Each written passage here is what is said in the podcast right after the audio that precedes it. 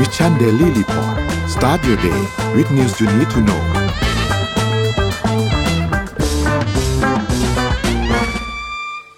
สวัสดีครับ วันนี้ต้อนรับเข้าสู่ Mission Daily Report ประจำวันที่ 17 สิงหาคม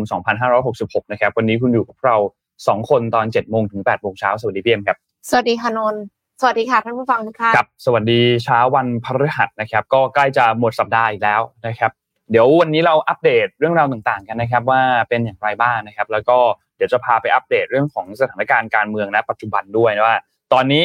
เป็นยังไงบ้างนะครับเดี๋ยวพาไปดูตัวเลขก่อนครับเอ่ออัปเดตตัวเลขล่าสุดครับตลาดหลักทรัพย์บ้านเราครับเซ็ตอยู่ที่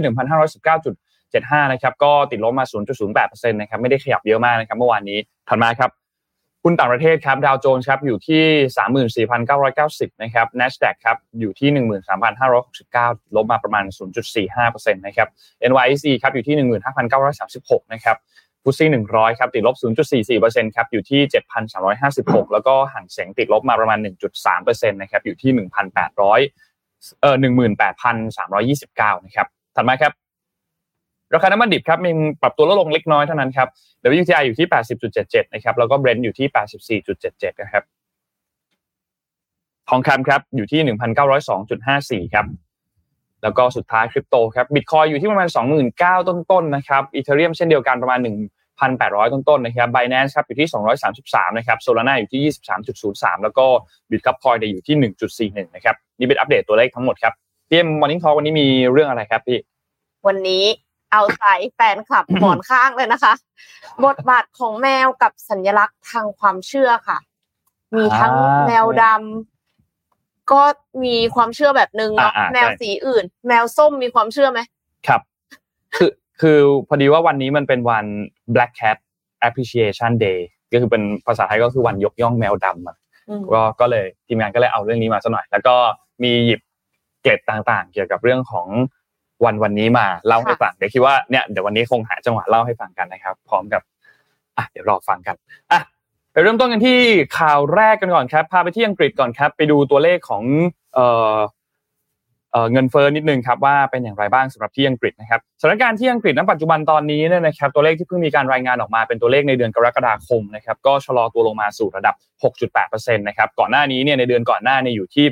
7.9%นะครับก็พูดง่ายๆว่า ลดความร้อนแรงลงมาพอสมควรนะครับ ซึ่งก็เป็นตามการปรับตัวลดลงของราคาพลังงานที่ปรับตัวลดลงมาด้วยนะครับ ซึ่งนอกจากเรื่องของราคาพลังงานที่ปรับตัวลดลงมาแล้วเนี่ยก็มีมาตรการต่างๆ ในการคุมราคาก๊าซค่าไฟนะครับ ส่วนเงินเฟ้อพื้นฐานเนี่ยนะครับก็ยังทรงตัวอยู่ที่ระดับประมาณ 6.9%นะครับ เพราะฉะนั้นก็เป็นไปได้ว่าทางด้านของ Bank of England หรือว่าธนาคารธนาคารกลางเนี่ยอาจจะมีความจำเป็นจะต้องขึ้นดอกเบี้ยต่อ นะครับทางด้านสำนักงานสถิติแห่งชาติของอังกฤษเนี่ยนะครับมีการรายงานตัวเลข CPI เนี่ยอย่างที่บอกครับว่าปรับตัวขึ้นมาอยู่ที่เอ่อ6.8%นะครับโดยดัชนี CPI เนี่ยปรับตัวลดลงมา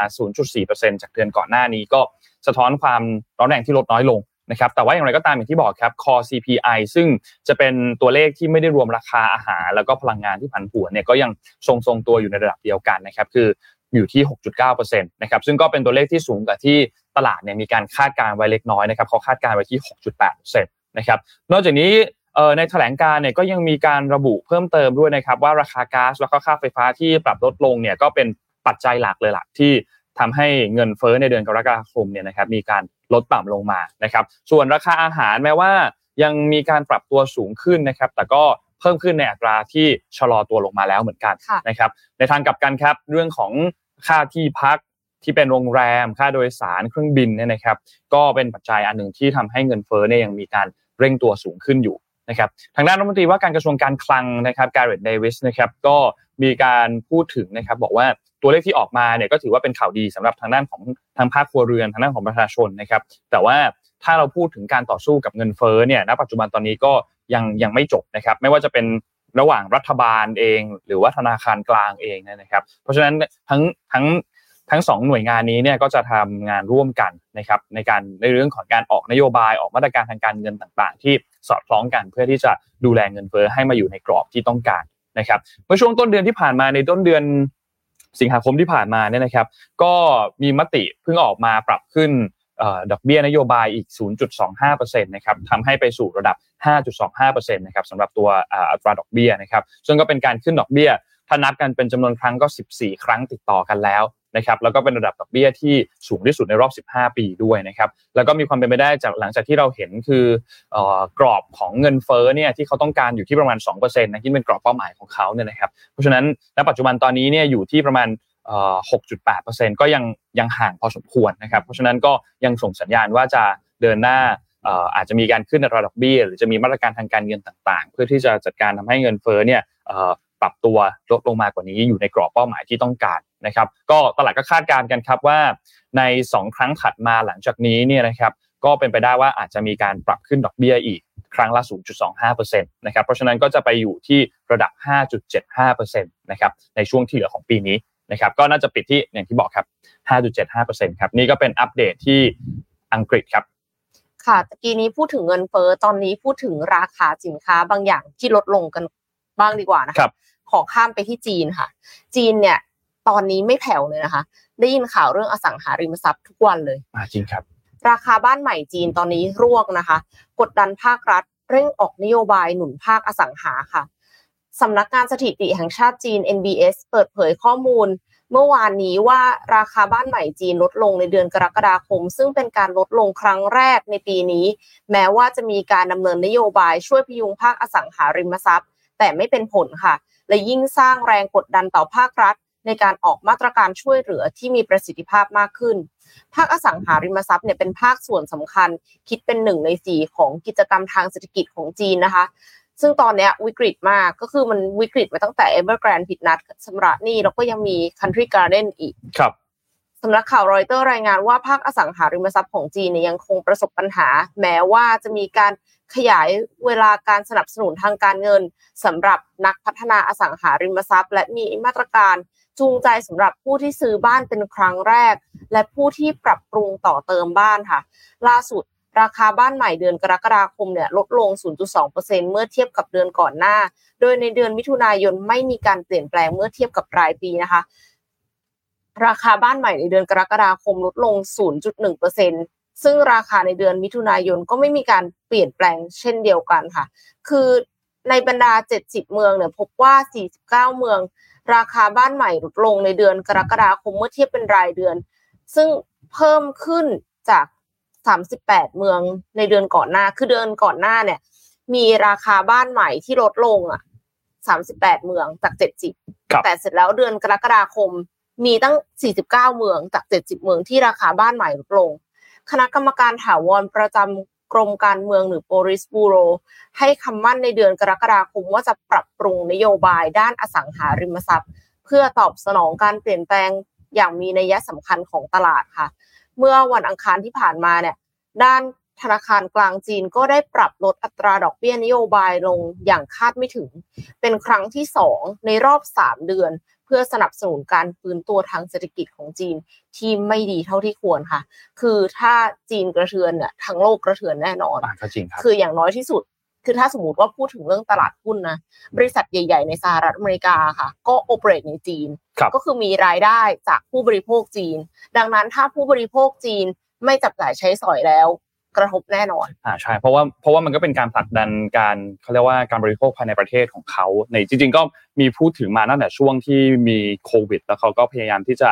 ดันตัวเลขอันนี้ให้มันเพิ่มมากขึ้น เพราะว่ารายได้จากทางด้านอื่นเขาก็หายไปเยอะเนี่ย แต่ก็ถ้าถ้าทางจะเหนื่อยพอสมควรเหมือนกันเนี่ยนะครับ ก็ต้องรอติดตามสถานการณ์กันต่อไปนะครับเรามีข่าวที่ใกล้ๆกันครับ ไปที่ไต้หวันครับเอ่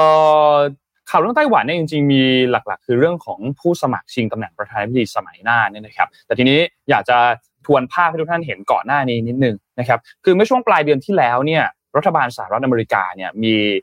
การมอบแพ็กเกจที่เป็นแพ็กเกจช่วยเหลือทางด้านการการทหารเนี่ยกับไต้หวันเนี่ยนะครับซึ่งมูลค่าเนี่ยคิดเป็นเงินก็ประมาณ 300 ล้านดอลลาร์สหรัฐนะครับซึ่งแน่นอนว่าการมอบแพ็กเกจช่วยเหลือแบบนี้เนี่ยคงไม่ได้ทำให้ จีนพอใจสักเท่าไหร่อยู่แล้วใช่ไหมครับแล้วก็มองว่าสหรัฐอาจจะไม่ได้เคารพในหลักการจีนเดียวที่เราพูดถึงกันมาโดยตลอดเนี่ยนะครับ ซึ่งจีนก็มองว่าไต้หวันเนี่ยอย่างที่บอกครับเป็นส่วนหนึ่งของจีนนะครับเป็นภายใต้เขตอำนาจอธิปไตยของจีน เพราะฉะนั้นก็เลยมีการเพิ่มแรงกดดันต่างๆ ในช่วงหลายปีที่ผ่านมา เพราะว่าก็กลัวเหมือนกันว่าไต้หวันจะมีการประกาศแยกตัวเป็นเอกราชใช่ไหมครับซึ่งไต้หวันเองก็โต้แย้งบอกว่าไต้หวันเองก็มีอำนาจเป็นของตัวเองนะครับแล้วก็มีเพียงชาวไต้หวันเท่านั้นที่จะตัดสินอนาคตของไต้หวันได้นะครับ ซึ่ง อย่างที่บอกครับเมื่อช่วงปลายเดือนที่แล้วเนี่ยลอยออสตินที่เป็นรัฐมนตรีว่าการกระทรวงกลาโหมสหรัฐเนี่ยนะครับเคยมีการพูดถึงในเดือนพฤษภาคมเนี่ยนะครับบอกว่าสหรัฐจะมีการมอบความช่วยเหลือด้านความมั่นคงต่างๆ ให้กับไต้หวันนะครับก็จะมีการส่งของหรือให้ service ต่างๆ ที่เป็นยามฉุกเฉินหรือพวก PDA Presidential Drawdown Authority เนี่ยนะครับก็ได้รับความเห็นชอบจากสภาคองเกรสในปีที่แล้วปี 2022 แล้วเช่นเดียวกันนะครับแล้วก็มีการจัดสรรงบประมาณอะไรต่างๆเนี่ยนะครับ ซึ่ง ก็ตัวงบประมาณด้านความมั่นคงเนี่ยนะครับไต้หวันก็บอกว่าจะใช้ไปการเตรียมความไปกับการเตรียมความพร้อมด้านอาวุธยุทโธปกรณ์ต่างๆ ในการป้องปรามหรือว่าการปิดล้อมเกาะไต้หวันของจีนนะครับ ก็มีการสั่งซื้อโดรนของสหรัฐต่างๆ แล้วก็จะมีการส่งมอบโดรนกันเนี่ยภายในปี 2025 นะครับ คือที่ผ่านมาสหรัฐมีการส่งมอบอาวุธยุทโธปกรณ์ผ่านการใช้อำนาจอันนี้แหละครับ PDA เนี่ยนะครับช่วยเหลือทางด้านของยูเครนในการรบกับทางด้านของรัสเซียนะครับ ซึ่งอันนี้ก็เป็นรูปแบบที่คล้ายๆกัน ทีนี้ สิ่งที่อยากจะพูดถึงอันนึงก็คือเรื่องของทางด้านรองประธานาธิบดีคนปัจจุบัน หรือว่าวิลเลียมไลวิลเลียมไลเนี่ยเป็นคนที่จะไปสมัครชิงตำแหน่งประธานาธิบดีไต้หวันที่กำลังจะมีขึ้นภายในช่วงต้นปีหน้าเดือนมกราคมปี 2024 นะครับล่าสุดเนี่ยเมื่อวันที่ 12 สิงหาคมที่ผ่านมาเนี่ยนะครับเพิ่งเดินทางไปที่นิวยอร์กสหรัฐอเมริกานะครับเพื่อแวะเปลี่ยนเครื่องก่อนที่จะเดินทางไปที่ปารากวัย นะครับซึ่งก็แน่นอนว่าจีนเองก็ออกมาประนามการกระทำในครั้งนี้นะครับบอกแล้วก็เจ้าหน้าที่ของไต้หวันเองก็กังวลว่าการกระทำของไลเนี่ยอาจจะมีการไปกระตุ้นให้จีนมีการเปิดฉากซ้อมรบซ้อมรบในพื้นที่ใกล้ๆเกาะไต้หวันหรือเปล่านะครับซึ่งก็ต้องบอกว่าวิลเลียมไลคนนี้เนี่ยเป็นเป็นคนหนึ่งที่น่าสนใจมากนะครับคือคือที่เขาเดินทางไปปารากวัยเนี่ยไปเดินทางร่วมพิธีสาบานตนรับตำแหน่งประธานาธิบดีของคนใหม่ของปารากวัยนะครับซึ่งกำลังจะมีขึ้นในช่วงเนี่ยสัปดาห์นี้นี่แหละ นะครับแล้วก็มีการทวีตด้วยนะครับผ่านทางเอ่อ X ตอนต้องเรียกว่า X เนาะไม่ใช่ทวิตเตอร์นะเขาก็ทวีตผ่านทาง X นี่นะครับก็ก็มีการทวีตบอกว่าดีใจที่เดินทางมาถึงที่นิวยอร์กนะครับเป็นสัญลักษณ์ของเสรีภาพประชาธิปไตยแล้วก็โอกาสนะครับแล้วก็ตั้งตารอที่จะได้พบปะกับ พื่อนพบปะกับมิตรสหายต่างๆ ในระหว่างช่วงเปลี่ยนเครื่องที่นิวยอร์กนี่นะครับแต่อย่างไรก็ตามทางการไต้หวันทางการสหรัฐก็ไม่ได้มีการให้รายละเอียดอะไรมากนักนะครับเกี่ยวกับกำหนดการของวิลเลียมไลในการที่เดินทางมาที่สหรัฐนะครับทางด้านเอ่อเอ่อทางด้านสหรัฐเนี่ยก็ก็ยังไม่ได้มีการพูดถึงอะไรต่างๆ มากมายว่าวิลเลียมไลในช่วงเปลี่ยนเครื่องจะมีการมาพบปะมีการมาพูดคุยอะไรกันหรือเปล่าเนี่ยนะครับแต่ทีนี้ ก็มีความกังวลอันหนึ่งว่าแม้ว่าไต้หวันกับสหรัฐเนี่ยจะบอกว่าจริงๆแล้วการแวะเปลี่ยนเครื่องเนี่ยเป็นเรื่องปกติ คือก็แค่แวะเปลี่ยนเครื่องเฉยๆจริงๆจีนก็ไม่ไม่จำเป็นจะต้องมีการดำเนินการตอบโต้ใดๆเนี่ยนะครับ แต่ว่าในช่วงที่ผ่านมาเนี่ยการเดินทางมาที่จีนหรือการเดินทางมาอะไรแบบนี้ก็เป็นอะไรบางอย่างที่เหมือนมองว่าเป็นสัญญาณหรือเป็นสัญลักษณ์นะครับในการที่สหรัฐเหมือนให้การสนับสนุนทางด้าน ไต้หวันมากขึ้น ก็ขัดกับหลักการจีนเดียวอย่างที่เราพูดถึงเมื่อกี้นะครับซึ่งเจ้าหน้าที่ทางไต้หวันเองก็มีความกังวลว่าจีนเนี่ยอาจจะมีการเปิดฉากซ้อมรบกับทหารในบริเวณใกล้ๆไต้หวันในสัปดาห์หน้าหรือเปล่า โดยใช้เนี่ยแหละการเดินทางมาเปลี่ยนเครื่องของฟิลเลียมไลน์เนี่ยเป็นข้ออ้างเพราะณปัจจุบันตอนนี้เขาก็ยังอยู่ในตำแหน่งรองประธานาธิบดีใช่ไหมครับทีนี้เรื่องของอันนี้เนี่ยนะครับ เรื่องเรื่องเรื่องไต้หวันเนี่ยจริงๆมีอีกเรื่องหนึ่งที่มีการถูกพูดถึงมาเพิ่มเติมสำนักข่าวบลูมเบิร์กเนี่ยก็มีการไปสัมภาษณ์กับวิลเลียมไลเนี่ยนะครับ ก็พูดถึงเนี่ยแหละครับ การชิงตำแหน่งประธานาธิบดีในการเลือกตั้งต้นปีหน้านะครับ ก็มีการประเด็นในการพูดถึงเรื่องของชื่อทางการของไต้หวันนะครับ ว่าโอเคมีจะมีการเปลี่ยนชื่อมีการอะไรไหมหลังจากที่มีการเลือกตั้งเสร็จเรียบร้อยแล้วเนี่ยนะครับแต่ว่าทางด้านวิลเลมไลเองก็บอกว่าเขาก็ยังไม่ได้มีแผนอะไรที่จะเปลี่ยนชื่อทางการของไต้หวันหรือที่ที่เรารู้จักกันในนามสาธารณรัฐจีนเนี่ยนะครับ แล้วก็ยืนยันยันว่าไต้หวันเองก็ไม่ได้อยู่ในอานัตของจีนนะครับซึ่งต้องบอกว่าก่อนหน้านี้รัฐบาลจีนก็ไม่ไม่ไม่ค่อยพอใจแล้วก็เน้นย้ำมาอยู่แล้วนะครับเกี่ยวกับเรื่องของความพยายามในการเปลี่ยนสถานะของไต้หวันต่างๆ แม้ว่าวิลเลียมไลจะมีความเน้นย้ำตลอดว่าเขาไม่ได้พยายามที่จะ เปลี่ยนสถานะที่เป็นอยู่ของไต้หวัน แต่ว่าไต้หวันเป็นประเทศที่เป็นเอกราชอยู่แล้ว และมีชื่ออย่างเป็นทางการว่าสาธารณรัฐจีน แล้วเพราะฉะนั้นก็ก็ยังคงเป็นประเด็นที่มีการถกเถียงกันอยู่พอสมควรนะครับและปัจจุบันตอนนี้เนี่ยเอ่อทางด้านวิลเลียมไลเนี่ยก็ยังคงเชื่อว่ายังสามารถที่จะจบความขัดแย้งเหล่านี้ได้ด้วยการเจรจานะครับ ตราบใดที่ทั้งสองฝ่ายยังมีความเขาเรียกว่ายึดหลักความเสมอภาคยึดหลักความแบบมีศักดิ์ศรีเท่ากันนะครับ ก็ไม่ต้องการเป็นศัตรูต้องการคือคิดว่าเราเป็นเพื่อนกันได้ แล้วก็อยากเห็นประเทศจีนเนี่ยมีประชาธิปไตยและมีเสรีภาพเหมือนเรานะครับ ซึ่งก็อันนี้เป็นอันหนึ่งที่ต้องติดตาม เพราะฉะนั้นเช็คพอยต์ถัดไปของไต้หวัน เอาภาพที่ใกล้ที่สุดก็น่าจะเป็นการเลือกตั้งในเดือนมกราคมนะครับแล้วก็ใช่ยิงเหวินที่เป็นประธานาธิบดีคนปัจจุบันเนี่ยจะไม่สามารถที่จะลงสมัครได้แล้ว เพราะว่า ดำรงตำแหน่งมาครบ 2 สมัยแล้วนะครับซึ่งในช่วงที่ผ่านมาในยุคของใช่ยิงหวนเนี่ยนะครับก็พยายามที่จะเจรจากับทางด้านของรัฐบาลจีนมาโดยตลอด แต่ว่าก็ถูกปฏิเสธมาโดยตลอดเช่นเดียวกันนะครับต้องมารอติดตามว่าถ้าหากว่ามีการเปลี่ยนตัวประธานาธิบดีแล้วเนี่ยสถานการณ์ระหว่างจีนกับไต้หวันเนี่ยจะเป็นอย่างไรกันต่อนะครับประมาณนี้ครับสำหรับข่าวจีนกับไต้หวันครับค่ะ ไปต่อที่เรื่องของวิกฤตอาหารกันบ้างนะคะ คือตอนนี้มันมีเรื่องโรคเลือดใช่ไหมโรครวน โรคเลือด ก็เลยทำให้มีหลายพื้นที่ค่ะที่ไม่สามารถเพาะปลูกได้ ส่วนเอเชียตะวันออกเฉียงใต้เองก็ต้องหันไปพึ่งโปรตีนทางเลือก เพื่อลดวิกฤตสภาพอากาศค่ะ ศูนย์วิจัย Asia Research and Engagement หรือ A ARE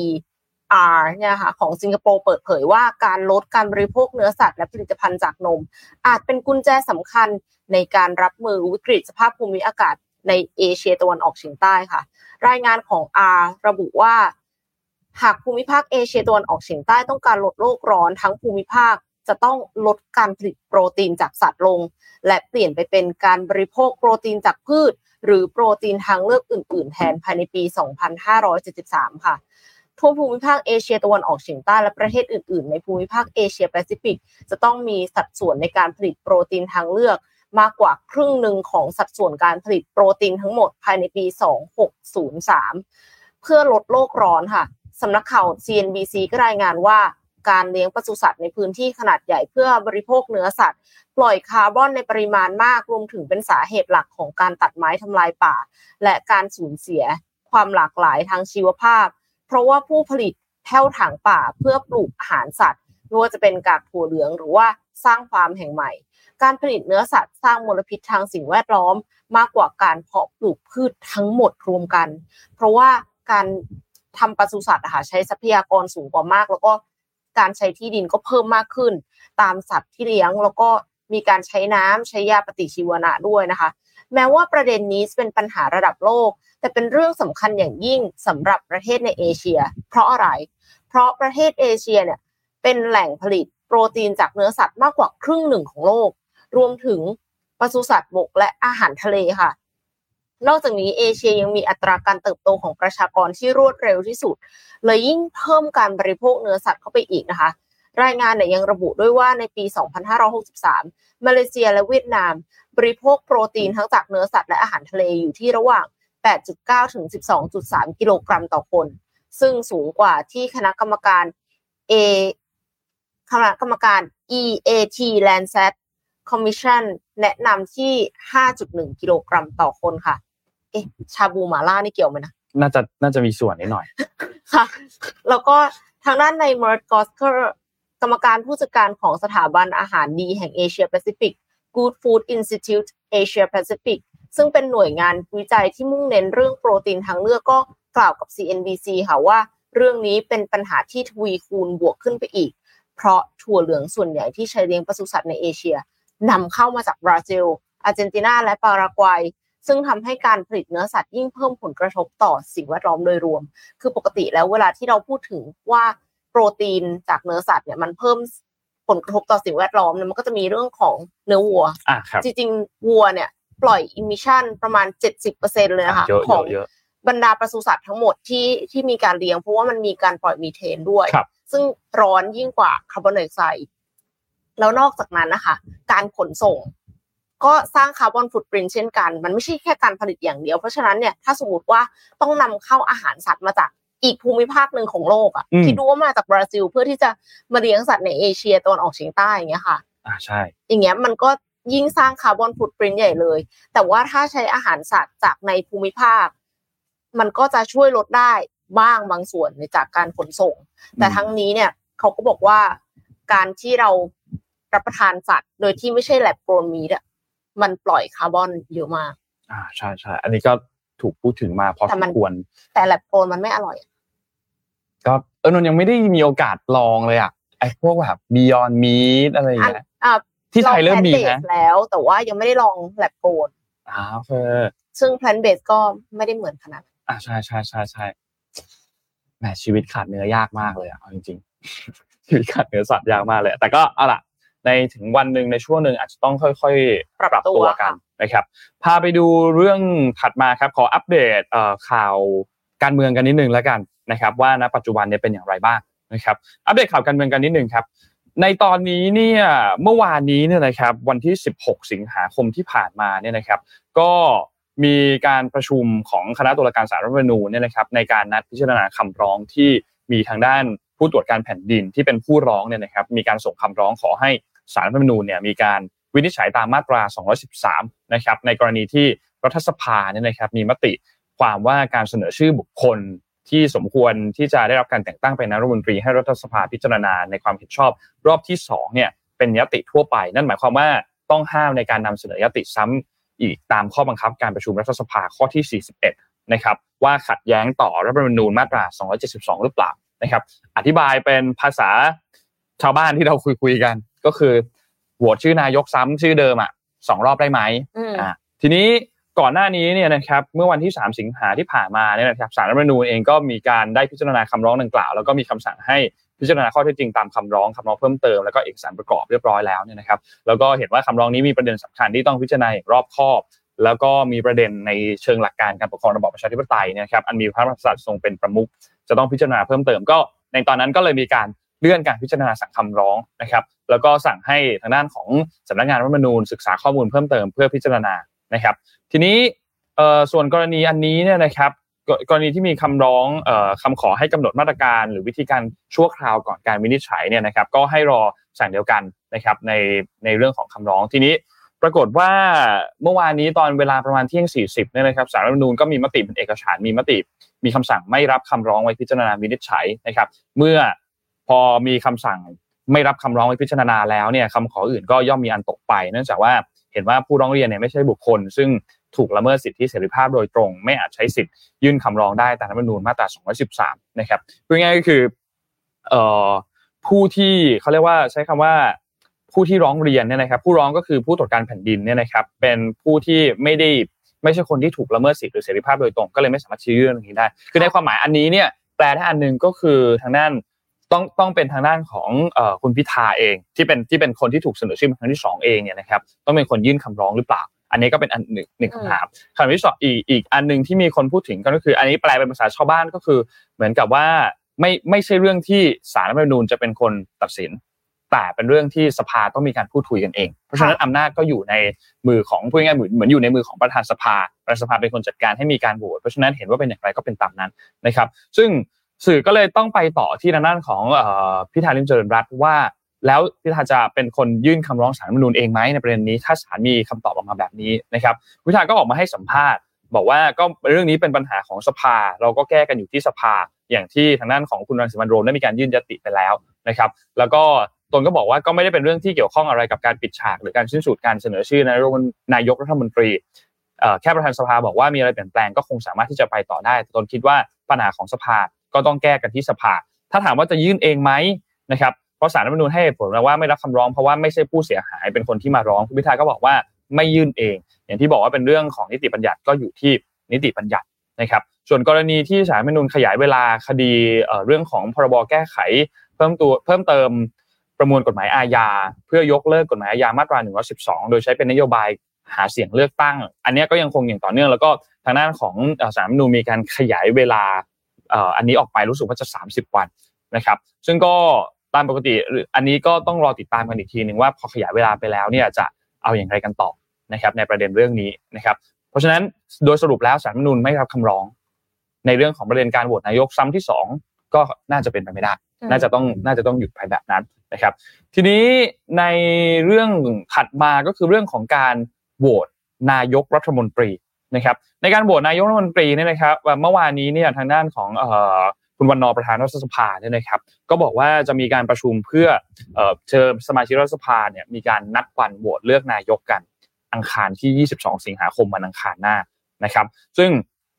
ก็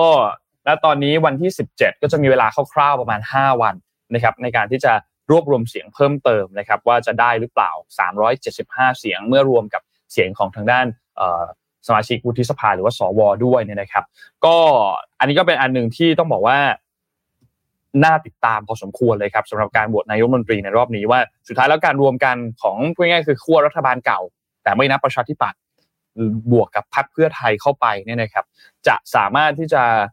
โหวตนายกรัฐมนตรีได้หรือเปล่านะครับ หรือสุดท้ายแล้วอาจจะเป็นเกมหรือเปล่าว่า แม้ว่าจะเป็นชื่อของคุณเศรษฐา แต่สุดท้ายแล้วสวก็อาจจะไม่โหวตให้ แล้วโหวตซ้ำไม่ได้อย่าลืม โหวตซ้ำไม่ได้โหวตซ้ำเป็นครั้งที่สองไม่ได้ประเด็นคือเมื่อไหร่คะอ่าเมื่อไหร่จะมีนายกคะแล้วจะมีคอรมออันนี้ก็ก็ตอบยากเหมือนกันนะครับ อันนี้ก็ยังคงมีความเป็นไปได้เหมือนกันนะครับสำหรับประเด็นในเรื่องนี้นะครับเพราะฉะนั้นเกมยังออกได้หลายหน้าครับอย่างที่บอกว่ามันก็ยังสามารถออกได้คือเสียงของสสที่รวบรวมมาทั้งหมด ยังไม่ไม่มีทางที่จะเกิน 375 อยู่แล้วค่ะนะครับพอไม่เกิน 375 อยู่แล้ว ก็ก็ต้จำองพึ่งเป็นต้องพึ่งสสววสวก็เป็นไปได้ว่า ไม่โหวตให้ก็ได้เหมือนกันอืมนะครับแต่สสก็โหวตให้เป็นแผน ว่าอ่าให้มันยังไงก็ไม่ครบอยู่แล้ว แล้วสุดท้ายก็ต้องเสนอชื่ออื่นแทน อาจจะเป็นชื่อของคุณอนุทินไหมหรือเป็นชื่อของเอ่อพลเอกประวิตยไหมก็ยังมีความเป็นไปได้ในการโหวตครั้งครั้งถัดไปนะครับแต่ว่าเช็คพอยท์ที่เราจะดูใกล้ที่สุดก็คือวันที่ 22 สิงหาคมนี่แหละครับที่จะมีการประชุมในเรื่องของการโหวตนายกรัฐมนตรีนะครับส่วนในประเด็นในเรื่องของการที่เอ่อข้อเรียกร้องที่มีสมาชิกสสอยากให้แคนดิเดตนายกรัฐมนตรีเนี่ยเข้ามาแสดงวิสัยทัศน์เนี่ยนะครับตามกฎหมายแล้วเนี่ย รู้สึกว่าจะไม่จำเป็นคือคือไม่จำเป็นต้องมาแสดงวิสัยทัศน์ก็ได้สำหรับคุณเศรษฐาทวีสินเนี่ยนะครับถ้าเขาไม่อยู่ไม่สะดวกก็ไม่จำเป็นนะครับเพราะฉะนั้นก็คล้ายๆกับในปีที่แล้วก็ไม่ได้มีการมาแสดงวิสัยทัศน์ของทางด้านพลเอกประยุทธ์เช่นเดียวกันนะครับค่ะเพราะฉะนั้นก็อาจจะออกมาในรูปแบบคล้ายๆ กันก็เป็นไปได้เหมือนกันนะครับทีนี้อีกประเด็นอันหนึงที่น่าสนใจเหมือนกันที่พรรคก้าวไกลมีการนำเสนอก็คือการนำเสนอ ขอให้พิจารณาแจ้งครมในการจัดประชามติ เดินหน้ารัฐธรรมนูญชุดใหม่ ถามประชาชนว่าเห็นด้วยหรือเปล่ากับการทำรัฐธรรมนูญใหม่ทั้งฉบับโดยสสรที่มีการเลือกตั้ง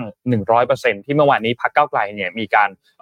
ยื่นเรื่องนี้นะครับ แล้วก็คิดว่าน่าจะเร่งบรรจุ วาระพิจารณากันเนี่ยภายในสัปดาห์หน้านะครับเมื่อวานนี้ก็เป็นทางด้านของคุณผลิตวัชรศิลป์ที่เป็นสสบัญชีรายชื่อของพรรคก้าไกลเนี่ยนะครับมีการแถลงข่าวนะครับถึงการเสนอยติด่วนเรื่องขอให้สภาผู้แทนราษฎรมีการพิจารณาเห็นชอบในประเด็นเมื่อกี้ในเรื่องของการทำประชามติเนี่ยนะครับก็บอกว่าเป็นภารกิจสำคัญในการฟื้นฟูประชาธิปไตยและนำพาการเมืองไทยกับเข้าสู่สภาวะประชาธิปไตยปกติ ก็คือมีการจัดทำรัฐธรรมนูญฉบับใหม่มาแทนที่รัฐธรรมนูญปี 2560 นะครับ แล้วก็เอ่อเป็นการดำเนินการ เพราะฉะนั้น เรื่องเรื่องนี้เนี่ยก็ต้องมีขั้นตอนต่างๆ อีกที่ให้ประชาชนต้องเข้าคูหากันอีก 4 ครั้งกว่าจะมีรัฐธรรมนูญฉบับใหม่นะครับก็ประกอบไปด้วยการทำประชามติ 2 ครั้งนะครับแล้วก็ต่อด้วยการเลือกตั้งสสรหนึ่งครั้ง แล้วก็มีการทำประชามติหลังจากมีรัฐธรรมนูญใหม่ที่มี การร่างโดยสสรอีกหนึ่งครั้ง ก็จะมีการทำประชามติทั้งหมด 4 ครั้งนะครับส่วนการทำประชามติครั้งแรกเนี่ยนะครับขั้นตอนเนี่ยคือก่อนจะมีการเสนอร่างแก้ไขรัฐธรรมนูญใดๆเนี่ยนะครับเกี่ยวกับสสรการเข้าสู่การพิจารณาของรัฐสภาเนี่ยต้องถามประชาชนก่อนว่าเห็นด้วยหรือไม่กับการที่ต้องการที่จะให้มีการจัดทำรัฐธรรมนูญฉบับใหม่นะครับ ซึ่งก็ไม่ได้ที่จริงๆแล้วในทางกฎหมายได้มีไม่ได้มีความจำเป็นในเชิงกฎหมายนะครับ แต่หากประชาชนลงมติเห็นชอบกับการจัดทำรัฐธรรมนูญฉบับใหม่ เนี่ยผลการผลของประชามติอันนี้ก็จะทำให้สมาชิกจะไม่มีสมาชิกรัฐสภาคนไหนที่สามารถยกเหตุผลใดๆมา เหมือนกับปัดตกเจตจำนงของประชาชนได้นะครับ แล้วก็ค่อยมาทำประชามติการเป็นครั้งที่สองถัดไปรวมถึงการเลือกสสรแล้วก็การรับรองรัฐมนูญฉบับใหม่ที่มาจากสสรที่มาจากการเอ่อแต่งเลือกตั้งร้อยเปอร์เซ็นต์เนี่ยนะครับ ก็หวังว่าจะเป็นพรรคเก้าวไกลก็บอกว่าหวังว่าจะได้รับการสนับสนุนจากพรรคการเมืองทุกๆพรรค นะครับ เพราะว่าก็มีคนพูดถึงในเรื่องของการเลือกตั้งสสรกันอยู่แล้วอืมนะครับ เป็นประเด็นแรก ๆ ที่จะเป็นเหมือนนัดแรก ๆ ที่มีการประชุมครมนะครับ ก็รอติดตามกัน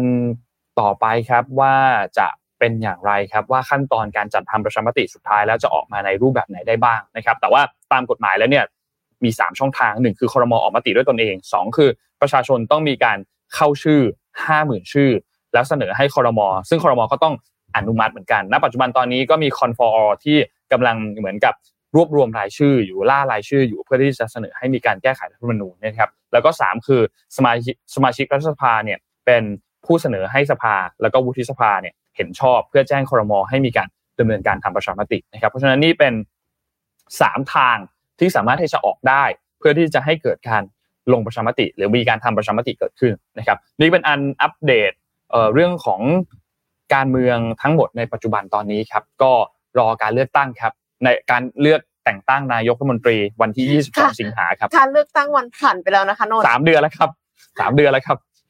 อะประมาณนี้ครับ ค่ะ ขอพาไปต่อที่สหรัฐอเมริกากันบ้างค่ะ แต่เป็นเรื่องของตลาด EV EV ที่ว่าเนี่ยเป็น EV สัญชาติเวียดนามค่ะ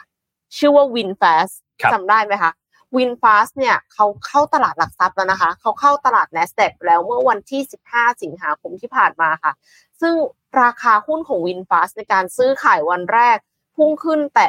87จุดขอขอโทษค่ะ 37.06 ดอลลาร์สหรัฐ ส่งบริษัท มูลค่าบริษัทเนี่ยไปที่ระดับ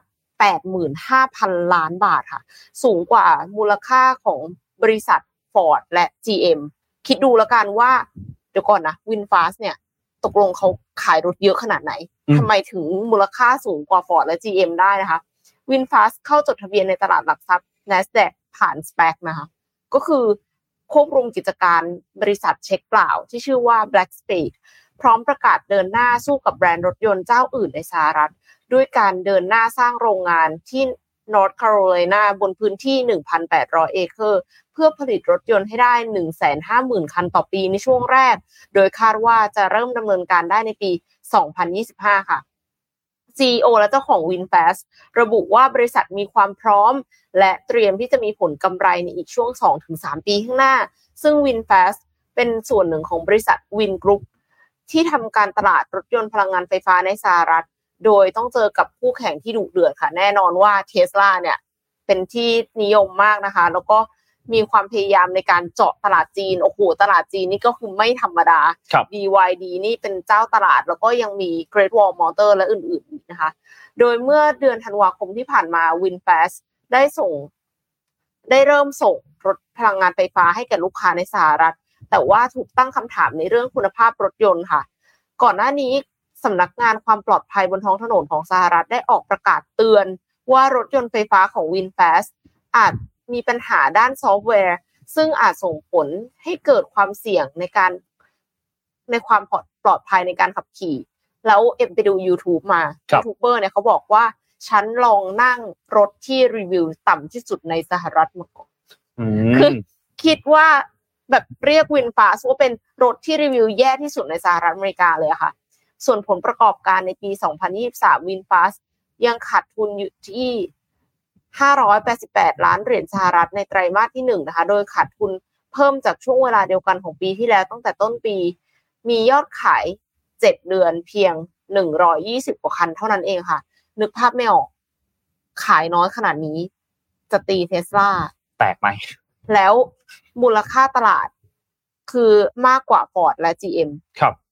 มันเกิดอะไรขึ้นคะเออมันแปลกมันมันดูแปลกๆปั่นนะปั่นๆเนาะอืมมันแปลกแปลกมันดูไม่ได้น่าจะมาจากมูลค่าบริษัทที่แท้จริง ครับ ก็ต้องติดตามตอนต่อไป ใครจะลงทุนก็ใจเย็นๆนะคะอะยังไว้ก่อนดูนะคะไว้ด้วยดูไว้ด้วย คือถ้าอยากจะเอาสนุกก็นิดเดียวพอ อย่าไป all in ครับ เดี๋ยวจะเจ็บหนักค่ะจริงๆกับกับทุกเรื่องเลยครับเอาจริงระวังเรื่อง all in ด้วยอะพูดถึงเรื่องรถยนต์มีข่าวอันนึงเกี่ยวกับ Map หรือว่า Apple Map เนี่ยนะครับ ก็เป็นแอปพลิเคชันอันหนึ่งที่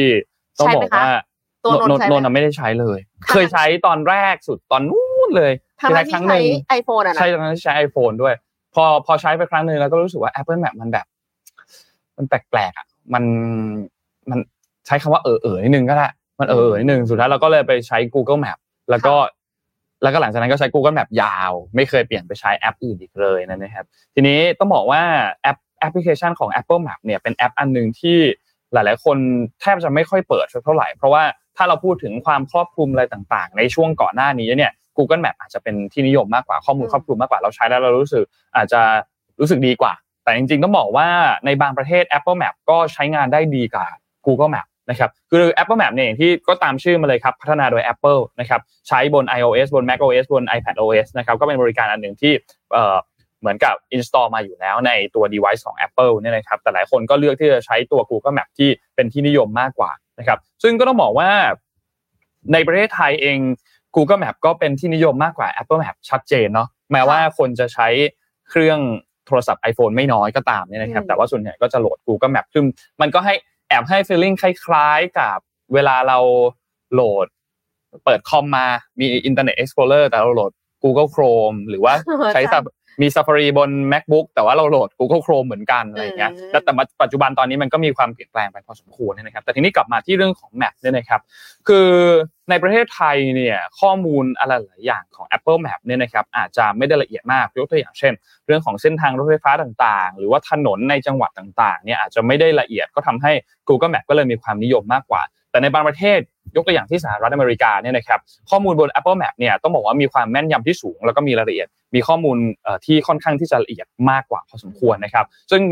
ก็เป็นพัฒนาการอันหนึงที่ค่อยๆดีขึ้นมาเรื่อยๆเนี่ยแหละครับของทางด้าน Apple Map แต่ก็มาวิเคราะห์กันว่าเอ๊ะในปัจจุบันตอนนี้เนี่ย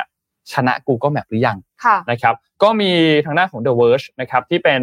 เอ่อสำนักข่าวที่เขาจะทำข่าวเรื่องเกี่ยวกับเทคโนโลยีบ่อยๆเนี่ยนะครับเขาก็ตั้งสังเกตตั้งข้อสังเกตว่า Apple Map เนี่ยพัฒนาการมันค่อนข้างดีค่ะนะครับถ้าพูดถึงพัฒนาการนะพัฒนาการมาค่อนข้างดีเลย มีการปรับปรุงอะไรหลาย ๆ อย่างนะครับ แล้วก็ต้องบอกว่ามีการแสดงรายละเอียดเส้นทางรถไฟเนี่ยค่อนข้างละเอียดกว่า ถ้าเปรียบเทียบกันเนี่ยนะครับเอ่อระหว่างอะอย่างในในในญี่ปุ่นเอาโตเกียวเลยแล้วกันในโตเกียวเลย จะสังเกตว่า Apple Map เนี่ยก็แสดงผลได้ดีกว่า Google Map พอสมควรในการแสดงเส้นทางรถไฟในญี่ปุ่นนะครับ เพราะฉะนั้นถ้า ในมุมในมุมของความละเอียดในมุมของข้อมูลต่างๆ เนี่ย แต่ละประเทศเนี่ยก็มีความแตกต่างกันพอสมควรนะครับ ในไทยอาจจะไม่ยังสู้ Google Map ไม่ได้อืมแต่ว่าในบางประเทศเนี่ยทำข้อมูลได้ดีกว่าแล้วนะครับ แต่ที่สำคัญคืออันหนึ่งที่น่าน่าเป็นห่วงสำหรับ Google Map ก็คือ Apple เขาพัฒนาค่อนข้างที่จะไวพอสมควรในช่วยังงที่ไงผ่านมานะคือในช่วงที่ผ่านมาเนี่ย Apple Map เนี่ยนะครับ มันมีอันหนึ่งที่น่าสนใจมากคือทีมคุกอะ ซีอของ Apple อะออกมาขอโทษนะว่าออกมาขอโทษเลยกับสากับสาธารณะเลยว่า ไอ้ข้อมูลมันเคยมีปีปีปีปีปีหนึ่งเนี่ยนะครับ ที่มีข้อมูลของแอปพลิเคชันที่มันเหมือนไปแสดงผลแล้วเส้นทางเนี่ยมันนำไปสู่เส้นทางที่มันแบบเหมือนเส้นทางอันตรายอะมันโอ้เอ่อเส้นทางที่แบบทางมันปิดทางอะไรอย่างเงี้ยค่ะทำให้ทีมคุกสุดท้ายต้องต้องออกมาเอ่อขอโทษต่อสาธารณชน เพราะว่าเป็นสถานการณ์ที่ มันเหมือนแบบก็ไม่ค่อยดีเนาะการกับการที่ Apple Map Apple เป็นแบบนั้นเนี่ยนะครับ ทีนี้มันก็เลยนำไปสู่การที่เขาก็เลย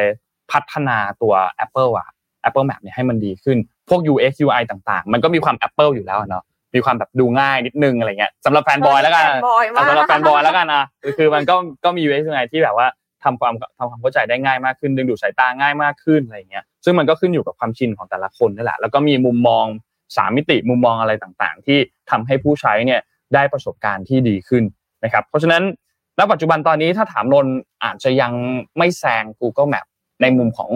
ผู้ใช้ ในมุมของคุณคุณภาพของแอปจริงๆไม่รู้นะ อาจจะอาจจะแซงกันแล้วก็ได้ แต่ในมุมของผู้ใช้ไม่ยเนี่อยมใช้เราเรายังไม่ไม่รู้สึกว่าเรายังอยากกลับไปใช้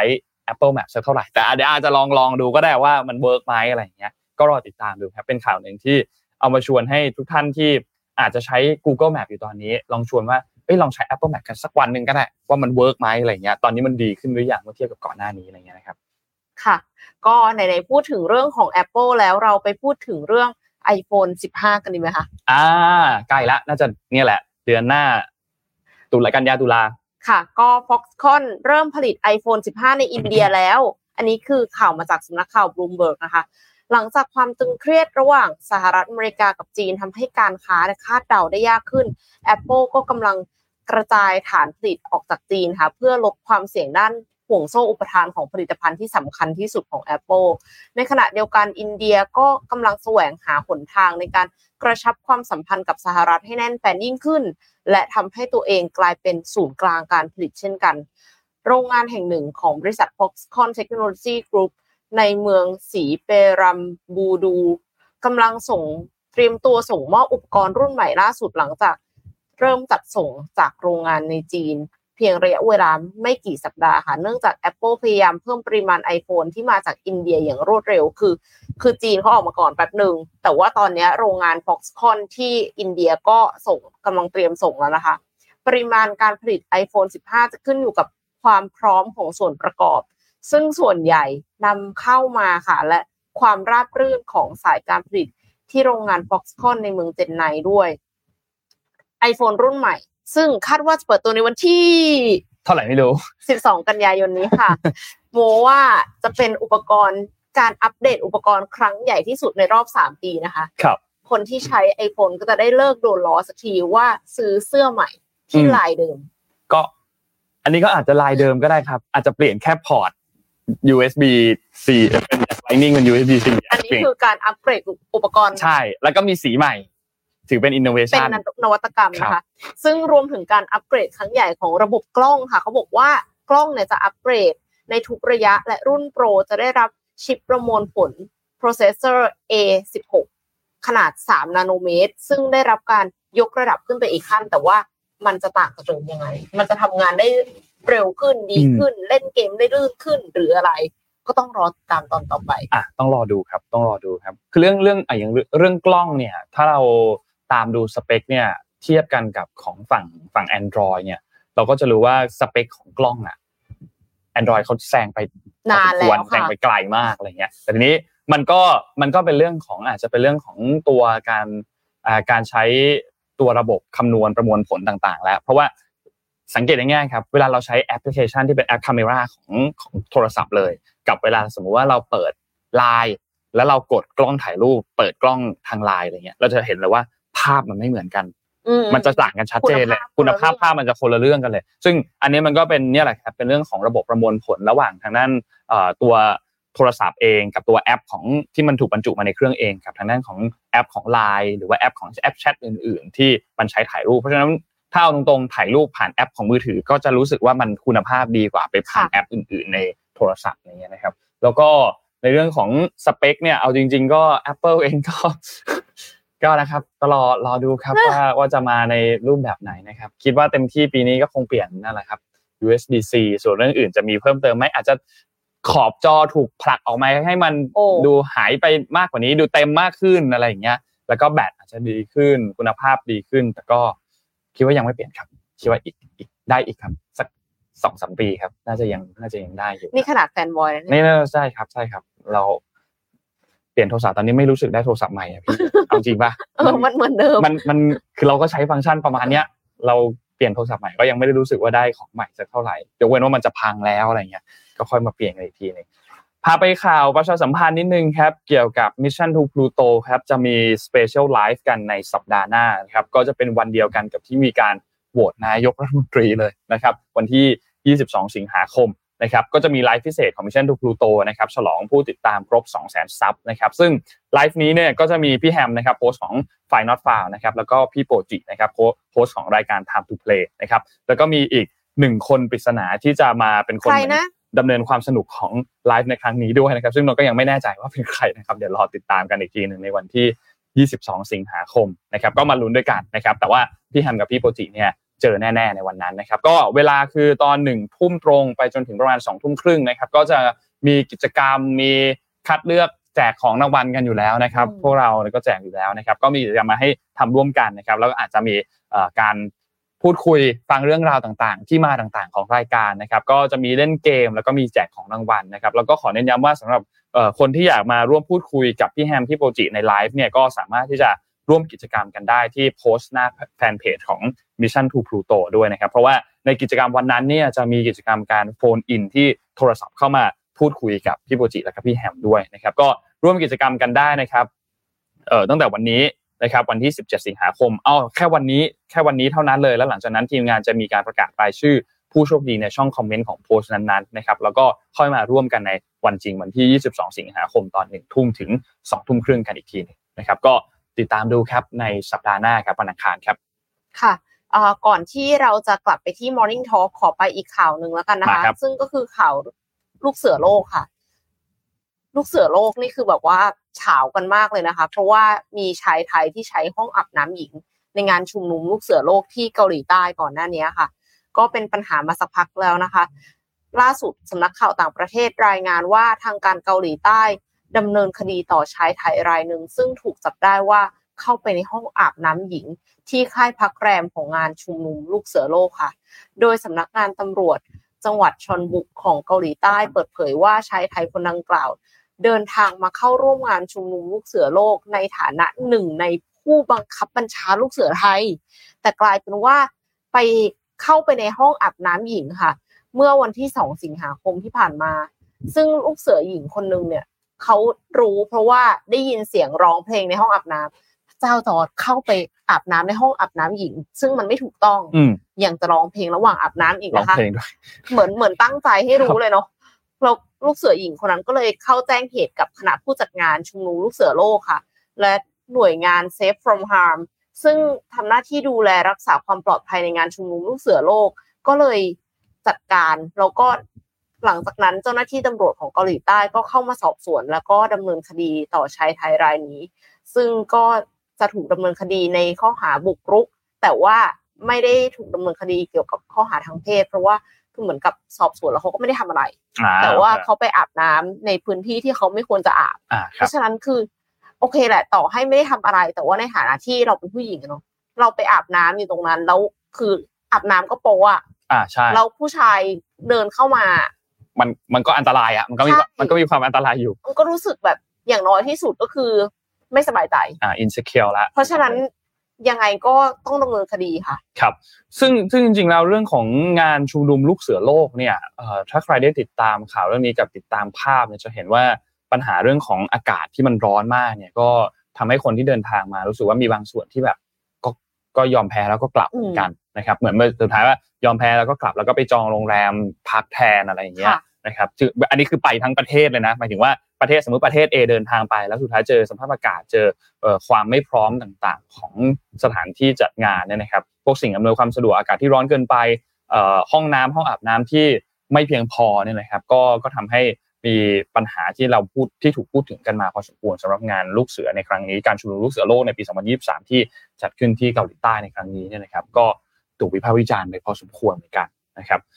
เอ่อปิดกันข่าวสุดท้ายก่อนเข้า Morning Talk อีกอันหนึงครับคือเรื่องของเอ่อช้อปปีกับ TikTok Shop ครับช่วงนี้แข่งกันพอสมควรเลยครับเพราะว่า TikTok Shop เนี่ยค่อนข้างที่จะมาแรงมากๆในช่วงเวลาที่ผ่านมาถ้าใครได้เปิด TikTok ต้องต้องผ่านตาการไลฟ์ขายของบ้างอะต้องมีอะยังไงก็ต้องมีนะครับขายเพราะขนมเปี๊ยะเจอทุกวันเลยเออต้องมีต้องมีต้องมีสักอันหนึงอะต้องคุณต้องเจอแหละสำหรับ TikTok Shop เนี่ยนะครับซึ่งต้องบอกว่าเอ่อ อันนี้ก็เป็นการต่อสู้อันหนึ่งที่น่าสนใจมากๆนะครับระหว่างทางด้านของ C นะครับที่เป็นยักษ์ใหญ่เทคโนโลยีของสิงคโปร์กับทางด้านของ TikTok ที่เป็นแพลตฟอร์ม ถ้าเอาพูดตรงๆก็เป็นแพลตฟอร์ม short video นะนะครับแต่ว่าก็มีการทำ TikTok Shop ด้วยเนี่ยนะครับแล้วก็อย่าง Shopee เนี่ยที่อยู่ภายใต้ Sea เนี่ยนะครับก็เป็นหนึ่งในแพลตฟอร์มอีคอมเมิร์ซที่ต้องบอกว่า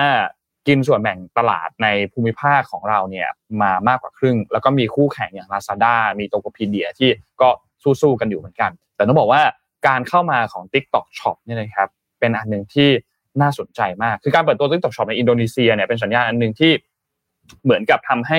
ปกติแล้วเวลาเราเข้าแอปโซเชียลมีเดียอืมกับเวลาเราเข้าแอปช้อปปิ้งอะมันก็จะค่อนข้างแยกกันชัดเจนเนาะเหมือนเวลาเราเข้า Shopee Lazada เนี่ยเราก็ไม่ได้คาดหวังเรื่องของการเข้าไปเล่นโซเชียลมีเดียในนั้น แล้วก็คาดหวังกับการเข้าไปช้อปปิ้งในนั้นเนาะอาจจะมี Facebook ที่เส้นมันมีเรื่องของ Marketplace มีอะไรบ้างนะครับแต่ TikTok Shop เนี่ยมันทำให้ เอ่อเรื่องนี้เนี่ยมันเหมือนกับถูกผสานเข้าไปเป็นเรื่องเดียวกันค่ะแบบชัดมากขึ้นนะครับซึ่งก็เป็นอันหนึงที่น่าสนใจเหมือนกัน แล้วก็ทางด้านของเอ่อ Forrest Li ที่เป็น CEO ของ Sea นะครับเขาก็ก็รู้แหละว่า TikTok Shop กำลังมาจริงๆนะครับแล้วก็เน้นย้ำในเรื่องของการสตรีมมิ่งการไลฟ์ขายของเนี่ยแหละพูดง่ายๆเนี่ยนะครับก็ก็ต้องบอกว่าแข่งกันพอสมควรนะปัจจุบันตอนนี้เหมือนกันนะครับคือการสตรีมมิ่งโดยเฉพาะอย่างยิ่งอันนี้เป็นข้อมูล detail ที่มาจากในอินโดนีเซียเนี่ยนะครับก็บอกว่าเอ่อ พอไลฟ์สดขายของเนี่ยยอดขายก็พุ่งสูงขึ้นมากพอสมควร ปริมาณธุรกรรมเนี่ยเพิ่มสูงขึ้นกว่าค่าเฉลี่ยรายวันเนี่ยถึง 12 เท่านะครับแล้วก็ผู้ซื้อก็เพิ่มขึ้น 10 เท่านะครับเพราะฉะนั้นก็มีแนวโน้มคือมีโมเมนตัมที่ดีเหมือนกันสำหรับการไลฟ์ไลฟ์สดขายของเนี่ยนะครับก็เป็นอันหนึ่งที่น่าติดตามแล้วก็น่าจะสู้กันสนุกพอสมควรเลยครับสำหรับ TikTok Shop แล้วก็ทางด้านของ Shopee เนี่ยนะครับอาจจะมี Lazada ด้วยมี Tokopedia ด้วยนะครับที่สู้กันหนักหน่วงพอสมควรในตลาดอีคอมเมิร์ซของเอเชียตะวันออกเฉียงใต้นะครับอันนี้น่าติดตาม นะครับว่าจะเป็นอย่างไรบ้างนะครับค่ะก็กลับไปที่เรื่องของ Morning Talk กันบ้างนะคะ หูวันนี้เนี่ย engagement เยอะมากเลยค่ะ อ๋อนุ่นยังไม่ได้เข้าไปอ่านคอมเมนต์เลยวันนี้ มีคนเม้นต์มาเยอะมาก บอกว่าอันขออ่านอันล่าสุดก่อนนะคะได้ครับได้ครับ ว่าในไทยมีตำราลักษณะแมวมงคล และอัปมงคลให้ศึกษาด้วย มีแมวมีประกวดแมวกันด้วยในบางท้องที่เพื่ออนุรักษ์สายพันธุ์ แต่ว่า บอกเท่าที่มาเลยดูแมวไทยมีนักลักษณะคล้ายคนไทย อืม ลักษณะคล้ายคนไทยนี่คือ แบบที่ขวนเก้าอี้หรือเปล่าคะครับ เห็นลักษณะการส่วนเก้าอี้อย่างเงี้ยแหละครับโอ้เละโหเทะไปหมดครับ คือมีคนบอกว่า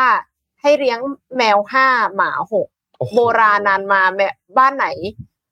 แมวห้าหมาหกจะมีโชคจะมงคล แต่คุณจะเหนื่อยและวุ่นวายมากๆค่ะ เมื่อกี้เมื่อกี้ตอนพี่พี่เอ็มพูดว่าแมวห้าหมาหกทีมงานโปรดิวเซอร์แบบร้องโอ้โหขึ้นมาเหมือนกันได้ยินเสียงประมาณว่าไม่ไหวแน่โหดนะโหดนะแมวห้าหมาหกนี่ไม่ธรรมดานะไม่ธรรมดานะแล้วก็มีคนบอกว่าเลี้ยงแมวเนี่ย จะไม่เป็นโรคซึมเศร้า จะหายจากโรคซึมเศร้า แต่เป็นโรคประสาทแทนค่ะครับครับตผกมลงยังไงนะดีหรือเปล่านะไม่นั่นน่ะสิเท่าที่เท่าที่อ่านมาเนี่ย ก็ก็น่าน่าน่าน่าน่าสนใจ ไม่ไม่ไม่มาเพิ่งมาเปิดอ่านไม่คิดว่า engagement จะเยอะขนาดนี้เรื่องนี้เนาะเล่าให้ฟังนิดนึงแล้วกันไหนๆวันนี้วันที่ 17 สิงหาคมเป็น Black Cat Appreciation Day นะครับวันยกย่องแมวดำวันคือหมอนข้าง วันหมอนข้างก็ได้ครับ อาจจะเรียกว่าวันหมอนข้าง ก็ได้คือเอาเอาแล้วเอาแล้วจริงๆคือหมอนข้างอะนนท์คือนนท์รับเป็นแมวจรใช่ไหมแต่ว่าวันที่พาไปหาหมอเพื่อที่จะพาให้มันจัดการฉีดวัคซีนอะไรต่างๆอะแล้วก็เลยถามหมอว่าแบบเออถ้าดูฟันดูอะไรแล้วอะมันอายุประมาณเท่าไหร่แล้วอะค่ะเพราะตอน ก็ก็จริงๆแล้วว่ามันน่าจะเกิดในช่วงเดือนนี้เหมือนกันเกิดในช่วงเดือนสิงหาพอดีอะไรเงี้ยตอนนี้ก็น่าจะครบแบบสองปีพอดีอะไรอย่างเงี้ยเออก็ happy birthday ไปด้วยก็เลยอันเนี้ยเอารูปหมอนข้างทีมงานก็มาขอรูสะปดุดีหมอนข้างขอรูปค่ะหมอนข้างไปนะครับ ก็พูดถึงวันนี้กันนิดนึงวันที่ 17 สิงหาคมเนี่ยนะครับ คือต้องบอกว่าเหตุผลที่มีวันวันนี้ขึ้นมาเนี่ยนะครับทำให้ต้องการให้คนเนี่ยตระหนักถึงคุณค่าของแมวดำแล้วก็ให้ความสัมพันธ์กับแมวดำเช่นเดียวกับแมวสีอื่นๆ นะครับในวันวันนี้ก็จะเป็นวันที่คนก็มาเหมือนกับโพสต์ภาพคู่กันกับน้องแมวอะไรอย่างเงี้ยนะครับ ซึ่งซึ่งก็จะเป็นวันของแมวดำเนี่ยนะครับ เพื่อต้องบอกว่าแมวดำคนก็จะมีความเชื่อชุดหนึ่งว่าเป็นเหมือนเอ่อแมวดำจะเป็นแมวที่แบบนำโชคร้ายมาให้อะไรอย่างเงี้ย หรือว่ากระโดดข้ามลงศพอ่าหรือว่าเป็นสัญลักษณ์ของ วันฮาโลวีนหรือเป็นสัตว์เลี้ยงของแม่มดอะไรอย่างเงี้ยนะครับ ซึ่งก็ในมุมมองอันนึงคนอาจจะมองว่าเหมือนน่ากลัวเหมือนนกว่าทุกคนต้องเคยได้ยินคำพูดว่าถ้าวันไหนกำลังเดินเดินอยู่บนถนน แล้วเจอแมวดำตัดหน้าต้องเปลี่ยนไปเดินทางอื่นแทนอะไรอย่างเงี้ยคนก็คงได้ยินเคยเคยได้ยินความเชื่ออะไรต่างๆนี้ก็ผลที่ตามมาก็เลยทำให้แมวดำเนี่ยมักจะถูกทอดทิ้งเป็นแมวจรจัด หรือไม่ได้รับการดูแลหรือให้ความสนใจมากกว่าแมวอื่นๆนะครับพูดง่ายๆคือ กลายเป็นแมวจรมากกว่าสีอื่นๆนั่นแหละนะครับซึ่งในสหรัฐอเมริกาเนี่ยนะครับ วันวันนี้ก็เป็นวันที่ตามสถานสงเคราะห์สัตว์หลายแห่งหรือบ้านพักพิงสัตว์ต่างๆเนี่ยก็ออกมารณรงค์ให้มีการรับแมวดำเนี่ยไปเลี้ยงนะครับ ซึ่งแมวสีดำล้วนเนี่ยต้องเกิดจากพ่อแม่ที่มียีนเด่นเป็นสีดำทั้งคู่นะครับที่สามารถกลบยีนเด่นอันอื่นๆพวกลายเสือหรือว่าลายสลิดได้สนิทนะครับ ลักษณะขนเนี่ยก็จะ แตกต่างไปนะครับบางตัวก็จะมีสีขาวแต้มตามจุดต่างๆ บ้าง บางตัวก็จะมีเอ่อมีความมีงอกงอกๆนิดนึง อย่างหมอนข้างเนี่ยจะหัวล้านจะแบบว่าไม่ไม่ไม่มีคิ้วจะจะมีเนี่ยในอันนี้เนี่ยรูปนี้น่าจะเห็นชัดนะว่าแบบมันเป็นแมวแมวคิ้วดำจากล้านสิไม่ใช่หัวล้านนนแต่หมอเขาเรียกว่าหัวล้านไปเลยอะไรเงี้ยเออหัวหัวล้านไปเลยอะไรเงี้ยเออแต่ว่ามันก็จะเป็นลักษณะของของแมวดำที่ที่หัวล้านนั่นแหละนะครับ เดี๋ยวจะจะเจอเยอะประมาณนี้ที่ที่หัวล้านหัวล้านหน่อยอะไรเงี้ยนะครับ แล้วก็ต้องบอกว่าที่เอ่อญี่ปุ่นเนี่ยนะครับ แมวเนี่ยเป็นเหมือนสัญลักษณ์ของแมวนำโชคนะครับ ถูกใช้เป็นสัญลักษณ์ของเครื่องรางมากมายอะแมวกวักอะไรอย่างเงี้ยมามาเนกิเนโกะอะไรเงี้ยนะครับ นอกจากจะมีเรื่องแมวสามสีแล้วก็ยังมีเอ่อแมวกวักสีดำที่เปรียบเสมือนเป็นยันต์ปราบผู้ผู้ผีปีศาจด้วย เหมือนไว้ปัดเป่าความชั่วร้ายต่างๆ ที่สกอตแลนด์ก็มีความเชื่อเหมือนกัน บอกว่าถ้าหากแมวดำปรากฏตัวที่ หน้าประตูบ้านเนี่ยถือเป็นการส่งสัญญาณว่าความเจริญรุ่งเรืองเนี่ยกำลังจะมาถึงที่อังกฤษที่ไอร์แลนด์เองก็เชื่อว่าแมวดำเนี่ยเป็นสัตว์ที่จะนำความโชคดีมาให้อ้าวกลับกันเนาะใช่ แล้วก็ที่ฝรั่งเศสก็เรียกแมวดำว่าเป็นเหมือนเป็นแมวเรียกทรัพย์นะครับ ก็ก็เลยอะเอาเกร็ดอะไรต่างๆ มาฝากกันนิดนึงนะครับกับเรื่องของแมวดำนะครับ แล้วก็กับวันวันนี้ด้วยนะครับค่ะมีมีคน แก้ให้นิดนึงตะกี้นี้ที่บอกว่าแมวห้าหมาหกอะค่ะ เป็นความเชื่อเวลาหมาแมวออกลูก เป็นมงคลแก่บ้านอ๋อไม่ใช่ให้ไปเลี้ยงห้าตัวหรือหกตัว ก็คือพอออกลูกเราก็ควบคุมไม่ได้เนาะว่ามันจะออกมากี่ตัว แต่ปรากฏว่าถ้ามันออกมาเป็นแมวห้าตัว แล้วหมาออกลูกมาหกตัว ก็คือเป็นมงคลอ๋ออ๋อนี่คือที่มาโอเค แล้วมีคอมเมนต์อันไหนอีกไหมครับ นะ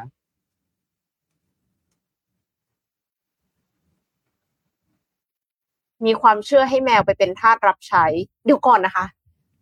เราทาสรัเนี่ยครับใช้นี่เป็นทาสมันเนี่ยนะทูนหัวของบ่าวนี่นี่ทุกทุกวันนี้พยายามปั้นหมอนข้างเป็นดาว TikTok อยู่นะฮะพยายามจะปั้นหมอนข้างเป็นดาว TikTok ให้สามารถหาเลี้ยงตัวเองได้ ให้สามารถหาเลี้ยงตัวเองได้นะครับ เคยแต่เคยเห็นคนใช้แมวอะ ปีนขึ้นไปเขี่ยอะไรก็ไม่รู้อะลงมาจากช่องตรงเพดานนะคะจิ้งจกหรือเปล่าฮะ ไม่ใช่แต่เหมือนเหมือนเอาโยนอะไรสักอย่างแล้วมันขึ้นไม่ติด แล้วปรากฏว่าก็เลยต้องเอาเหมือนบันไดแล้วก็ต่อด้วยต่อด้วยสิ่งของเพื่อที่จะปีนขึ้นไปอะค่ะแต่มันอันตรายใช่ไหมเพราะว่าอันตรายนะครับเพราะว่ามันสูงแล้วก็คนน่ะหนักก็เลยเอาแมวขึ้นไปค่ะ แล้วแมวมันก็ปัดปัดปัดอ๋อแล้วก็มีของตกมาอะแล้วก็มีคนบอกว่าเข้าไปสรรเสริญเยอะมากว่าฉันจะทำยังไงที่จะใช้งานแมวได้บ้างครับเอ่อมีเคล็ดลับไหมคะ ของของนนแมวนนเปิดพัดลมได้ครับ แต่สั่งไม่ได้นะสั่งให้ไปเปิดไม่ได้นะ มันจะเปิดของมันก็เปิดเอง เปิดพัดแล้ลวมก็สามารถปิดคอมได้ด้วยเปิดพัดลมได้เอ่อปิดคอมหลังๆไม่ค่อยละไม่ไม่ไม่ค่อยปีนขึ้นไปตรงนั้นแล้วแต่ช่วงแรกๆเนี่ยปิดคอมเองได้นะครับ นี่ก็บอกว่าที่นี่ที่บ้านแมวออกลูกทีละห้าตัววุ่นวายในตอนนี้มีกี่ตัวนะครับยี่สิบยี่สิบตัวนี่ฮะวุ่นวายกันเข้าไปใหญ่นนนนก็รีบรีบพามันไปทำหมันเหมือนกันครับ พอถึงอายุที่หมอบอกว่าอะทำหมันได้แล้วก็ก็พาพาแมวไปทำหมันเหมือนกันนะครับ แจกวาร์ปหมอนข้างหน่อย เอ TikTok TikTok จริงๆ ต้องไปติดตาม TikTok ของแฟนของพอลลีนก็จะลงก็จะลงคลิปหมอนข้างค่อนข้างบ่อย ถ้า IG เนี่ย จะชื่อ IG ว่าหมอนข้าง The Black Cat ครับ M O N K N G แล้วก็ The Black Cat ก็ไปไปตามตามๆดูกันได้ครับ ก็ลงลงลงบ่อยกันสมควรครับมีมีกูรูด้านจิตวิทยาแมว แนะนำว่าเวลาพาแมวไปตัดไข่ทำหมัน ให้คนอื่นพาไป แล้วตัวคนเลี้ยงเนี่ย ตัวทาสเนี่ยเป็นคนไปรับ เพราะว่าแมวจะได้รู้สึกว่าเราคือฮีโร่ที่ช่วยเขาจากคนตัดไข่ใจร้ายเหรอพลาดไปแล้วปะเพราะว่าพลาดไปละไปทั้งไปรับและส่งเอง ส่งเองกับมือกับหมอเลย เรียบร้อย เรียบร้อย ก็เลยทำให้แมวไม่ให้ความร่วมมือในการเต้น TikTok ก็เลยต้องไปเต้นกับพอลีนแทนใช่ครับ เฮ้ยแมวนี่มันฉลาดมากนะมันเปิดประตูประตูที่เป็นประตูบานเลื่อนอะประตูแบบบานเลื่อนอย่างเงี้ย มันเปิดเองได้นะมันเอามือไปแซะแซะแซะมันก็เปิดฟึบอย่างเงี้ย ทั้งมุ้งลวดที่ออกไประเบียง ทั้งประตูห้องของอันประตูห้องอันหนึ่งที่แบบเปิดเป็นประตูบานเลื่อนอย่างเงี้ย มันก็เปิดเองได้เหมือนกันนะแล้วนนท์ก็เลยไปล็อกประตูมุงลวดไม่ให้มันเปิด ล็อกล็อกไม่ให้มันเปิดไม่ได้ทำมันก็เลยกัดมุงลวดขาดเลย ตอนนี้ห้องนนท์ไม่มีมุงลวด พระเจ้าจอร์ดต้องปิดหน้าต่างอย่างเดียว เปิดมุงลวดไม่ได้นะครับมีมีคอมเมนต์บอกว่าแมวเป็นตัวที่ทำให้ไม่เหงา เป็นต้องเข้าห้องน้ำด้วย ต้องรู้ทุกเรื่อง อยู่ทุกวงการ ทั้งตัว ตัวสวบ ตัวสวบคืออะไรตัวสวบ ตัวนำโชคดีมาให้ รวมถึงจนสัตว์เทพเจ้าค่ะ อืม มีไหมฮะ นี่ออกบานเกล็ดห้องน้ำกับปีนขึ้นไป เรียบร้อยครับ ปั่นป่วนไปหมดครับ แมวเนี่ย หลายหลายเจ้าของเชื่อว่าหอมหัวแมวแล้วเหมือนกลิ่นแดดอ่อนๆกลิ่นขนมปังอบใหม่ จนนักทำกลิ่นน้ำหอม ไล่หอมหัวแมวจนทำเป็นกลิ่นน้ำหอม กลิ่นหัวแมวอ๋อเออเออเคยเห็นข่าวนี้เหมือนกันที่เป็นทำน้ำหอมเป็นกลิ่นหัวแมวเห็นละเคยเห็นเคยเห็นเคยเห็นเคยเห็นแต่แมวเทียบกับหมาอะ ดูแล ดูแลง่ายกว่าหมาเยอะเลยนะสำหรับนนท์นะคือนนท์เคยเลี้ยงทั้งหมาทั้งแมวใช่ไหมอืมแล้วก็คนพบว่าแมวมันแบบดูแลง่ายกว่าเยอะเหมือนแมวมันความมัน need attention น้อยกว่า เรา need attention จากมันมากกว่าอะไรเงี้ย แต่หมามันต้องการ attention เยอะกว่าต้องการการดูแลคือหมาอาบน้ำก็อย่างน้อยเดือนหนึ่งก็ต้องมีสองถึงสามครั้งอะอืมหรือบางบาง บางสายพันธุ์ก็อาจจะต้องอาบทุกสัปดาห์เลยด้วยซ้ำอะไรเงี้ยบางสายพันธุ์ก็อาจจะต้องอาบทุกวันเลยอ่าใช่เละเทะไปหมด เห็นใน TikTok มีคนหนึ่งเลี้ยงคอร์กี้แล้วเสร็จแล้วพอเขาจะออกจากบ้านอะ คอร์กี้ก็คือจะวิ่งแบบเละเทะอะอืมไม่ยอมให้จับไม่ยอมให้จับเข้าไปในบ้านครับแล้วพอจะเปิดประตูบ้านก็คือจะวิ่งออกไปให้ได้ แต่ว่านอกเหนือจากนั้นนะคะ ทุกวันอะ ก็จะไปขุดดิน ขุดดินแล้วก็แบบเหมือนเปิดน้ำแล้วก็เอามาใส่ในบ่อ แล้วก็กลิ้งกลิ้งๆอะ เละเทะ เละเทะค่ะนั่น แหแล้วละอันนั้นอะ เขาไม่ได้จำเป็นจะต้องถ่ายคอร์กี้เองนะคือใช้กล้องวงจรปิดที่ติดรอบบ้านอ่าเอามาตัดลง TikTok ได้เลย เพราะว่ามันซนมากเป็นคอนเทนต์ไปเลย เป็นคอนเทนต์ไปเลยได้นะครับคอนเทนต์ทุกวัน ก็นั่นแหละครับ จะชอบเลี้ยงแมวหรือชอบเลี้ยงหมานะว่า ก็มีสัตว์ในบ้านก็ก็ทำให้บ้านไม่เงียบเหงาดี มีมีมี suggestion ถ้าอยากได้คอนเทนต์บอกว่าให้ติดกล้องที่คอหมอนข้าง เก็บวิดีโอ เปิดมุมมองแมวครับ ว่าเที่ยวที่ไหนบ้าง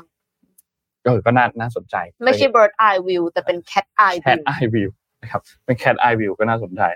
น่าสนใจ นี่ทุกวันนี้ไม่ต้องไม่ต้องใช้นาฬิกาปลุกเลยครับตีห้าหมอนข้างก็ร้องไม่หยุดครับเหมือนข้าวหมดน้ำหมดหรือเปล่าไม่รู้ไม่แน่ใจเหมือนกันทุกวันร้องทุกวัน ไม่ต้องใช้นาฬิกาปลุกเลยช่วงนี้ อะน่าจะประมาณนี้ไหมครับประมาณนี้ค่ะพี่เอ็มคอมเมนต์ประมาณนี้ครับ ก็อย่าลืมมาร่วมกิจกรรมของ Mission to Pluto Live นะครับในวันที่ 22 สิงหากับเอ่อพี่แฮมแล้วก็พี่โปจินะครับตอนทุ่มตรงถึง2ทุ่มครึ่งนะครับก็เดี๋ยวมาพูดคุยกันในวันนั้นด้วยนะครับก็น่าจะมีกิจกรรมกันในวันนั้นนะครับ ก็ก็ฝากฝากติดตามกันด้วยนะครับแล้วก็วันนี้แน่นอนครับ ขอบคุณสปอนเซอร์หลักของพวกเราครับ Mitsubishi Pajero Sport Elite Edition นะครับจุดสตาร์ทความแตกต่างนะครับและขอบคุณท่านผู้ฟัง ทุกๆท่านที่ติดตาม